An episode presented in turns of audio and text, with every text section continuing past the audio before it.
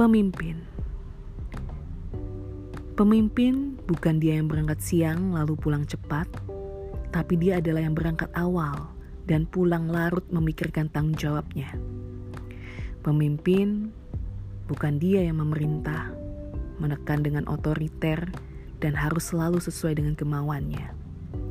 Tapi dia yang mau berdiskusi, memikirkan jauh ke depan, turut membantu dan menginstruksikan, juga belajar bahwa proses itu lebih penting daripada hasil. Pemimpin bukan dia yang harus dilayani, tapi dia yang melayani orang yang ada di sekelilingnya dengan kesadaran bahwa sebetulnya dia bisa sendiri. Tapi dengan adanya orang di sekelilingnya yang mendukungnya, ia menjadi tertolong. Pemimpin bukan dia yang muncul di saat penting dan berharga saja, tapi di saat genting dan terpuruk pun ia ada.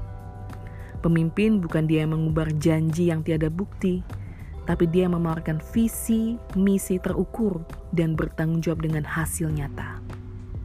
Pemimpin tidak selalu ada di kedua sisi, bahkan terkadang ia ditinggalkan sendiri dan menjadi kuat karena hanya itu yang bisa dilakukan dan harus dilakukan untuk mempertahankan kebenaran. Pemimpin adalah yang memikirkan kepentingan bersama di atas kepentingan pribadi bukan berarti tidak ada waktu pribadi, melainkan bisa memprioritaskan mana yang terbaik. Pemimpin ditunjuk dengan amanat dan kepercayaan, dipertahankan dengan kerja keras, dibangun dengan tanggung jawab dan konsistensi, dinilai dari keteladanannya. Pemimpin tidak berbicara gender, usia, suku, agama, dan status, tapi berbicara mengenai pemikiran cerdas, bisa bekerja dan bekerja sama, memiliki keyakinan teguh pada prinsip kebenaran, dan yang terpenting, tidak membawa perpecahan. Siapa pun adalah pemimpin, tapi bukan berarti siapa pun bisa memimpin. Memimpin dan dipimpin adalah pilihan. Menjadi pemimpin yang bagaimana dan seperti apa jadinya yang dipimpin, seharusnya adalah beban bagi pemimpin.